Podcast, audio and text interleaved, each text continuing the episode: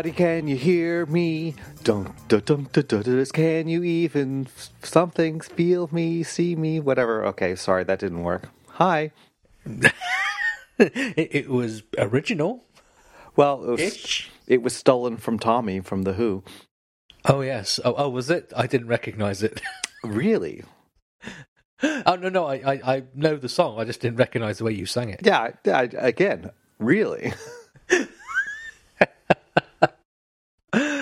Oh dearie, dearie, dearie me. Scotty, I hope you're recording because I am.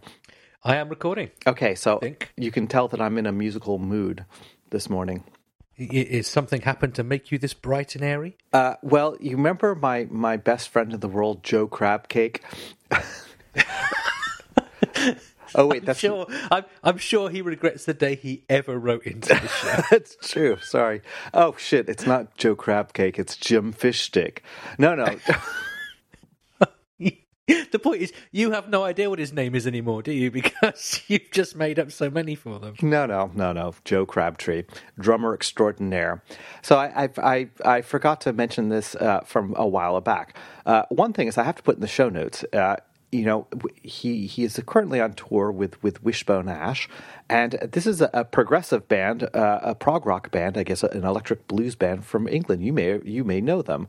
I guess that they 'cause they've been around for a long Wishbone time. Ash were they were uh, yes, they've been around a very long time. I mean, seventies, I think. Yeah. isn't it? Wishbone Ash, yeah. Yeah.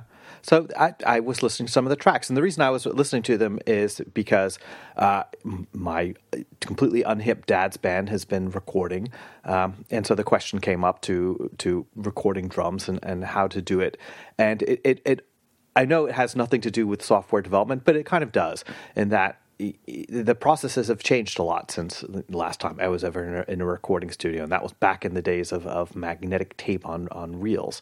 Um, and uh, he was telling me that that you know, f- for instance, when when disco music came along, uh, and everything needed to sound mechanical, and and drum machines didn't really quite exist. But what they did, they wanted a mechanical sound that they would record individual parts, right? So you would record just the hi hat track, just the bass drum, just the snare. So there's absolutely no leakage, and you can process each you know each audio, uh, each track individually, and then you can therefore make it you know perfectly.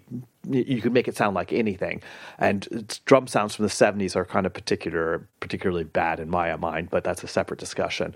Um, but it was interesting in that th- then you had the problem of how you would sync it all together because you know they didn't have click track backs back then, and uh, it just made me think about uh, about about this issues of synchronization um, and and how software tools uh, you know make it make it so much easier in some ways to do some things but then they also change the process itself. And so for the fact now that that all music can be composed using software on your phone um, and and samples of of any instrument you can possibly manage are available for you to loop and to play with and you can you can put together a decent sounding recording except it will be metronomically perfect because it's software and yet I'm a human player and I like to play my I like to bash my drums. And and so when we were doing this recording session the guitarist who's doing it all in Logic saying hey can we play with the click track? I'm like why would I want to do that? Says, well, because if it's metronomically perfect, it makes it a lot easier to to punch in and out if you want to change and edit things. And this is kind of funny because drummers usually never get that option. I mean, they, they do, but it's it's it's it's very tricky. Usually, what happens is you have the bass and the drums will lay down those initial tracks. That's actually quite difficult to play without any vocal cues or anything like that. Um, and then after the fact, everybody lays in their thing. They can do as many overdubs as they want. It's very simple for them. But if it's not perfect, it becomes more difficult for them. So you're trading, you know, your your stress for their convenience later on. So it feeds into the like drummers are never appreciated. But anyway, it was very interesting to have all these discussions with him um, because he- has areas of expertise that, that I, I would only dream of. In the same way that I, you know, I have some areas of expertise as a software engineer that I wouldn't say he dreams of necessarily, but he doesn't have. Um, and it's just a reminder that it's always nice to be able to to chat with people who ha- are experts in a field that you have some interest in, and you may find that that thinking about problems in other contexts may help you think about problems in, in your own direct work context. So that's my my cheery morning thought. How are you, Scotty? That is a very true statement you have just said, sir. Now, I think things like that track what we say and don't say and when we say them will be very useful because I am fairly sure we've had that conversation. What I don't know is whether ever went into a show or not. Uh, we we did. so, we, no, so see- folks, if you've ever if you've heard that before, then uh, yeah, that's just reinforcement for you. If No, you've not heard it before, then no, great. You you haven't because you fucked up our show last week. I I did. Oh, I see. I see. Mm-hmm. because it's this is going out on broadcast. So if I speak it and other people besides you and me can hear it, I can establish my own truth. See the fact that yeah, it- based on your ability to uh, to record this thirty minutes of audio here, your uh, your your your dad's band must be dreading how long it's going to take to produce an album. oh my god, it's so mean. Again, the meanest. You know, you know, you're only mean because you have nothing else to to, to constructive. I have additional constructive things to say, but um, but I'll let you go first. Oh, well, right, what time's have I up. doing this week? It's uh, uh, we recorded quite late last week, didn't we? We didn't record till Friday. Now it's uh, only Wednesday. So what's happened in the four working days in between? Uh, the uh, what's that? Um, I've been I've been looking at the unified logging system. Um, I'm not sure when that arrived on the scene. I know it was a little while ago. I've only just got round to, to taking a look at it, and um, yeah, it's uh, and, trying to sort of just track what goes on in in an app, and it allows you basically to um, have make stuff appear in the console, but by adding your own um, sort of log effectively to the console. If you go back into the console app, you can find all your log messages by looking at the subsystem that you put down or categories you put down, um, and uh, logging at uh, different levels, be that debug info or warning or uh, sorry error or um, fault. I think are the the levels uh, to track stuff, but I'm I'm not actually hundred percent decided whether I think it has any value or not yet. um, so uh, that's interesting. I mean, I I think the that is included in the uh, the OS um, module that logging is in the signposting stuff is quite nice. It's where you can uh, issue a signpost event um, in your code, and that means if you're then running in, um, uh, if you have instruments running. Uh, and you're looking at your app when you post a signpost that appears as a uh, you know in, in instruments and shows you this is where it just signposted so if you're looking for performance between certain um, things or as part of certain events, signposting can be quite useful because you can either signpost an event or you can signpost the beginning of an event and then the end of an event. Um, so within instruments, just seeing what happens between certain places you signpost, that that's pretty useful. Uh, but that's not logging, which is where I started to. Um, there is a bunch of activity stuff you can use in there as well for putting logs within an activity, but um, yeah, as far as I can see, that's not particularly easy to use from Swift. It's because it's very much based on a C API. Uh, I mean, maybe there's wrappers now that I haven't seen or whatever, or, or you know, I'm looking at old documentation. So yeah, so I've been uh, in there, but um, as I say, whether it has any value or whether it's um, worth my time that I've spent looking at, I don't know. Have you played or used the unified logging system at all? Um, I myself don't do it. Somebody built a logging system for us to be able to, to make it easier to, to have custom logging um, for that purpose. It's kind of unfortunate that uh, the normal logging, well, it, it when I first started programming, I had NSLog thrown out within in my app, and I just never thought about it. I like I barely, knew, I barely, yeah, I barely knew the impact it had. It's just it was the only way I knew to to do debugging before I knew how to, to how to use an actual debugger. Um, and I ended up just leaving it in there. And then I remember somebody coming and looking at the console when my app is running and looking on it hard. It's like, what the fuck? And and I learned I learned the term logorrhea, uh, diarrhea of logging. And you can get there very very quickly. So the logging system, which lets you separate things is, is very useful, but it, it it is something that it's it's more a kind of engineering policy issue than it is a technical thing. And unless you have agreement for it, that one person's desire for logging can can make life miserable for other people when you're trying to find things like, you know, uh, uh, auto layout debug messages. Because um, I've experienced that the other day while helping somebody else, and and and I thought I saw a, an auto layout you know debug message go by in the console.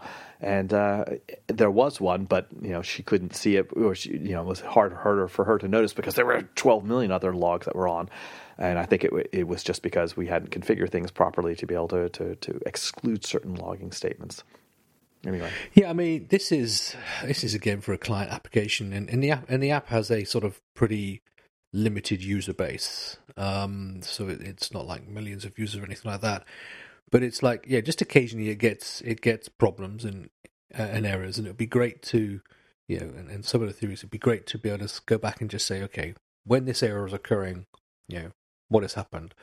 Um, and so the initial thought was if there's you know a system log is being used, then you can get someone to to send you the system log, the system log, and see what was happening when they were getting the error. Um, but of course, you know, getting a log out of the unified system log that you can actually send to someone is not easy. Well, I'm not going to say it's that difficult, but it's you know it's not it, it's not necessarily just easy and you know straightforward to do.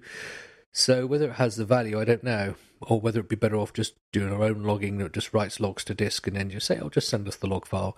Um, yeah, I'm I'm not I'm not decided yet. So there we are. I've just just diarrheaed my um, uh, uncertainty about this out there. So if anyone out there has experience of using unified logging and its benefits and uh, or non-benefits, um, I'd love to hear from you.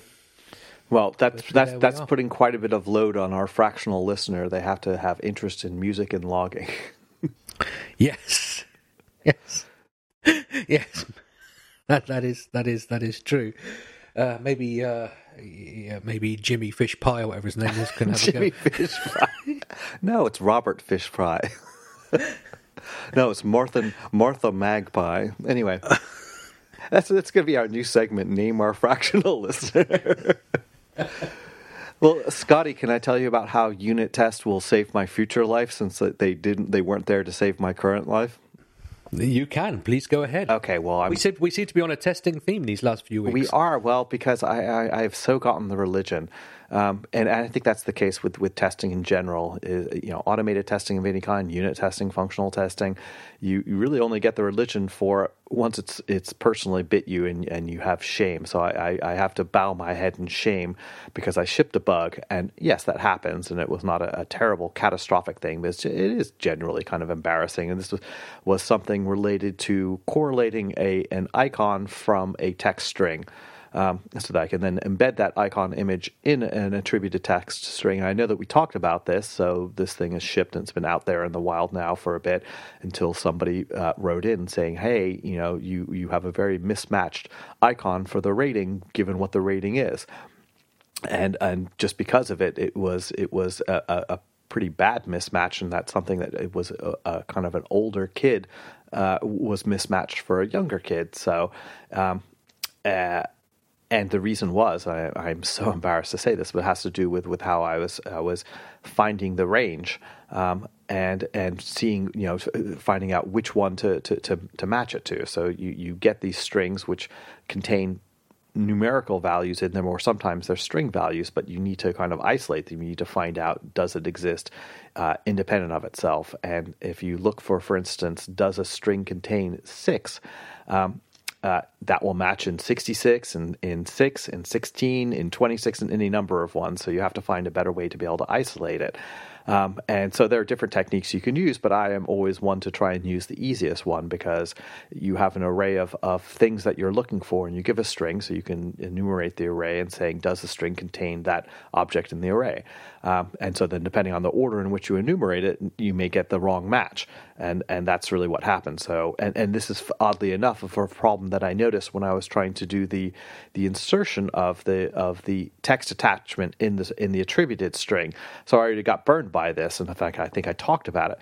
I then forgot to take that learning and move it into into another area where I was doing a similar thing because it's a kind of a two step process. First, you have to determine what the actual rating is given the rating string, which combines you know text and and numbers, um, and then you have to then find that image, and then you have to to figure out where to take that image and where to insert it in the attributed string that's made from the original string. All right. So anyway. Uh, uh, so out it went, and in my testing, I said, "Yeah, this is great. It works wonderful."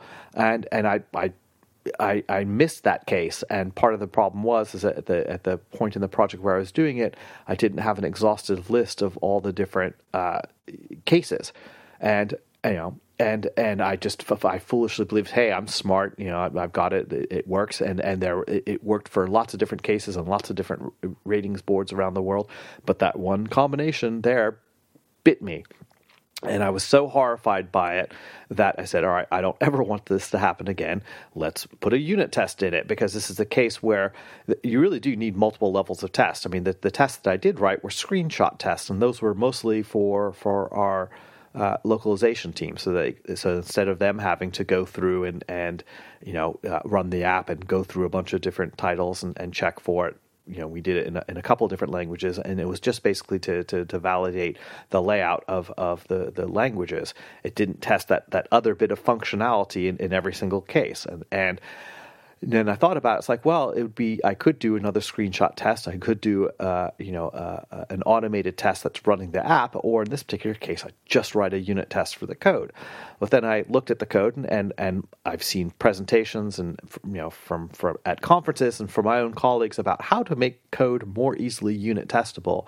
And then I realized that again, I didn't because you know I'm very comfortable in the world of objects and the objects should be smart and self-contained and you know that's a good thing but it makes it harder to test and so there is this method that takes an input which is you know the rating string and then and then and then goes through and figures out how to do it for each of the different cases. But it only it, it, it's the case of uh, the difference between you know functional programming where everything is very self-contained and objects where there's a, a bunch of assumed states. So you have an, an entity describing the, this set of content advisories, and the content advisories have various properties like the ratings board. Is it is it you know, is it for Korea, is it for Brazil, different countries, and then you have the actual rating string itself, and then you have methods that, that act upon all that data and then return you answers and in the form of that are accessible for from a simple property or method. And if it's a simple method with no arguments like a, that that that can behave as a property, it's very very nice using it in the UI. You could just basically ask an entity for its small icon name, and that small icon name ultimately calls a method, passes in some arguments that it already knows. And so, the, eh, eh, eh, and so as a result, if I rewrote the method a little bit to make it more easily testable, I could then, you know, test just that method. I know this is for anybody who's done unit testing. You're like going, yeah, Einstein, that's how it works. Um, and and and there's nothing particularly difficult about it at all. It's just a mindset of having to think about it.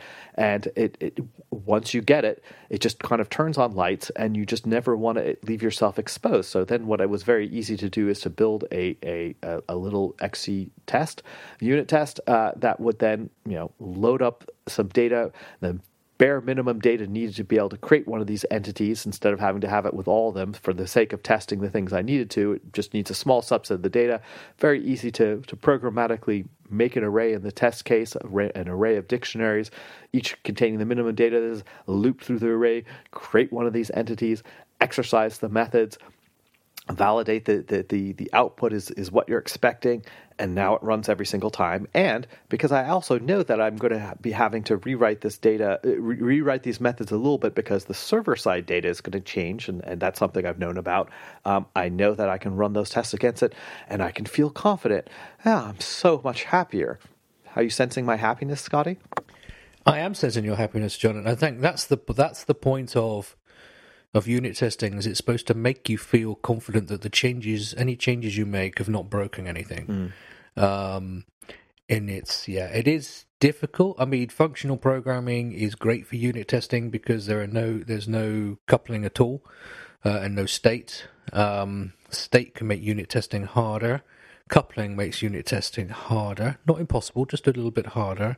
I mean, I mean the general principle that I was always told for um, you know, for testing is if you're, you know, Uh, if you have a policy of tell, don't ask, in other words, when you call a method, tell it everything it needs to know as opposed to making it then ask something else, then that becomes easier to test because if you tell the method, in other words, have more parameters that you give it all the information it needs, as opposed to have the method just take one parameter and then ask for other things from the system or whatever else, um, you can have consistent input and therefore consistent output and therefore easier to test, but it doesn't always work well that way, especially in you know the iOS world with our where we have a lot of state and view controllers and whatever else going on. But when you can get the testing right, yeah, it does make a it does make a difference.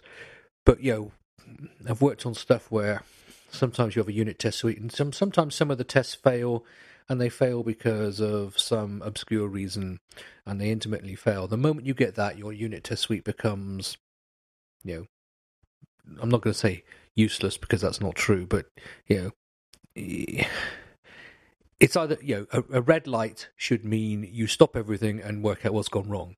Um, the moment you say, well, sometimes it does that, your tests not are not doing what they were supposed to do, which is make you know that things are good or things are bad. um, so yeah, but it's uh, I'm glad you've uh, you found the uh, found the unit testing religion, John. That's um, welcome to the uh, to to to the cult. Yeah. Well, I say there's our show title, Tell Don't Ask. I should I should rather than asking you to be nice to me, I should just tell you to be nice to me. But well, you know, because I'm very obedient, so you should do. You should say, Scotty, you will be nice to me, and then I will be. Ah, gosh, it's as simple as that. All these years I've been laboring under the delusion that I had to ask for your kindness. Well, but that, that, that brings up another point because you know testing at, at scale is a difficult thing because you know as you might imagine we have all sorts of dashboards. We have lots and lots of tests that we run. And if tests don't if they take a long time to run you know then then you kind of defer them. So you have different tests that run every single time there's a commit some tests that are run you know you know with with every build uh, and, and some that are, are run that you know they take a day uh, to be able to run them all so they give you an overall view of the health. And you know the reality is is that it, it, unit tests tend to run very precisely because there's fewer dependencies and you can run them on a simulator for example. Uh, you know automated tests for UI may or may not be able to run on a simulator if if the full app like for us you know for reasons that people might understand um, you can't do all all types of video playback on the simulator. And for things like accessibility you can't really you know run on simulator because you can't get voiceover to run the simulator. You can tell if it's set up. So there are some cases where you just have to have it running on a device. And once you have to have a device in the lab haha you know, devices may go ill. They may have problems. You may have build problems on the machines that are doing it, you know, because for, for whatever reason, especially when you're switching versions of Xcode and, and you're in that in between state where you have, you know, switching between an old world and a new world. So it, it is a reality that, that some tests won't run, and it's not as perfect of uh, as uh oh, there's a little warning light turning off. And and again, you know, talk to a nuclear plant operator, or and and and you kind of understand that that if you were to to to stop every time some type of light went on, you'd never be able to go. But on the other hand, once you start, you know, tuning those things out, you lose awareness, and then it becomes very, very difficult to to to, to, to deal with the cognitive overload of knowing what you can ignore and what you can't. So it, it is a little gray area, and that's with my last bit of speech is that you know I have I I it is very easy to become very dogmatic about it and saying it's like, well, if if if functional programming makes testing so much easier, we should never have we should never have you know objects essentially. Everything just be functions, and and that's kind of the weird world you, you think about where we are straddling from kind of you know and and and some people are very dogmatic about it. it's like I will never write a line of code unless it, it, it it's it's accessed from a function. I will never have anything that that that hides things, and so then you're you're it makes it makes code unreadable. I think in some cases, but maybe I'm getting into the realm of opinion perhaps now, but. I think that the way to do it is to have a hybrid. It's good to have methods that that that take all input parameters and it's okay to have objects which will then you call those same methods and and for the sake of convenience and readability in other parts of the app it's much easier to, to set properties you know on a on a view by plucking properties off of an object um, that is purpose built to, to give you a little bit of a world, to, to group all these things together. So you can make them work together. You just have to think about it, I think. Yeah, I think, uh, I mean, this is where you can get into lots of the sort of like massive arguments that go on on different Slack channels and forums about, you know, whether you should have state or not have state and objects versus function. You know, we, we live in an object based world. We use object based languages, even though they um, even though they support more functional styles if you wish them to. Uh, but you know, to ignore the you know the state's uh, benefits from the languages to not use the language or, or the frameworks to their full ability. I think the the the question is, you know, what you know how you use those things. So, for example, um, you know, a, properties, in other words, state are, are fantastic, but um, you know, what, how should you know, what consequences does changing that state have? So, for example, I have. Um, I'm not going to say a strict rule because some things can always be broken, but my, my sort of um, policy is that changing a property should have no side effects. Uh, so if it does have a side effect, then I will make you have to change it through a method. Um, because calling a method, you expect to have side effects. You know, update this. You know, the name of the method suggests there's a side effect. Whereas just setting a property, uh, if all it is, if how am I? I'm sorry. Basically, if I say property, you know, something object dot x equals, then all it should be doing is changing the value of x. If that setter for that property goes off and then changes something else, there is a side effect for doing it. That's I don't like that. That's not valid. So I will make x a read-only property, and then you will have to, I will have a method called update x, will then do it and also do the side effects. Because calling a function can have side effects setting a property shouldn't have side effects other than changing that actual property. Does that make sense? It makes perfect sense and and is also a reason why our our our pattern tend to be going to create an if we create an object the object has to get created from you know a, a, a set of key paths from the object graphs, like where am I going to go pluck the data to create this object, and then the properties, some of which are computed, some are just passing through the data. A consumer of that shouldn't have to know or care.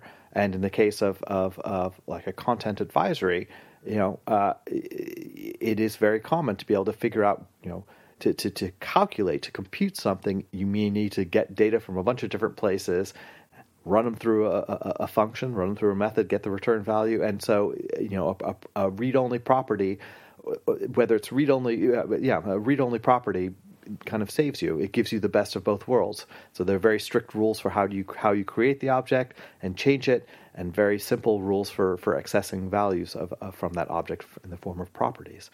Anyway, uh, we could we could we could go and get spun around for this, but we just I want to spin a record and play more music and dance on my way out. Sing for us, John. Sing. Oh, I'm not going to. I will sing for you next week. Next week is Hack Week, but I'm already Hack Day, Thursday and Friday, and I already have my hack project in mind. My my head has been spinning, but I can't tell you about it until afterwards. Oh, does this means we're gonna have to? Uh, if you're gonna, you know if you win, we're gonna have to listen to about your. Oh God, yes. Just like yes, yo, it's like this is where you become like your the prima donna Hollywood star. Oh yes, your, you know, seventeenth Oscar and totally. Know, thanking your mother once again yes, for yes. You know, having that... sex with your father. It's like, yeah. oh my god. Okay, again, I'm going to tell, not ask. Don't bring my mommy into this. It was my favorite uh, Father's Day card I saw last. I mean, I know we're nowhere near Father's Day this time, but it was a, it was a great Father's Day card, and it just said uh, it, it just said thanks for having sex with mum. That's good. That was the only contribution nothing there. But there we go. Anyway, John, if people wish to send you such greetings and messages of thanks and. Uh, well, and, um, the, inquiry. Where should they do that? Well, on the only appropriate place for civil, loving inquiry on the internet, Twitter, where you'll find me as Djembe. That's D J E M B E, like the West African drum. And Scotty, if people want to amplify my message of telling you to be nice to me rather than asking, where may they do that? They again can do that on Twitter as uh, um, MacDevNet. I almost forgot my Twitter handle there. Or on micro.blog as Scotty. Or, of course, they can get hold of both of us using that good old fashioned uh, technique called email. uh, and that's um, feedback at iDeveloper.co. Well, John, good luck for the hack week next week. Uh, I guess by time, uh, oh no, you won't be in it yet. So um, uh, I look forward to hearing about what uh, what you're doing, and um, uh, you know, uh, I I do hope you win, but uh, You shut up. Admit it. You like. You hope I don't. no, no, I want you to win because I was I, I want success in your life, but really, I don't want to make the doors any wider where we have to go just to get your head through them. So. All right. I, I hope you win, but the judges say you win, but here here is here is some you know, here is some sobering extra information to keep you within reality and sensibility. No, they'll just say you win, but head. All right. Yeah, something like that. All right, okay. Thanks everyone for listening. Uh, hopefully, there's been something in that rambling there that uh, gives you any value or gives you some entertainment or or whatever else. Go check out Wishbone Ash and uh, Johnny Fishcake on the drums. Um, on the latest tour. We we really must send him sending something to apologise for this uh, abuse to his name. Anyway, thanks, thanks everyone for listening, and until next time, you take care.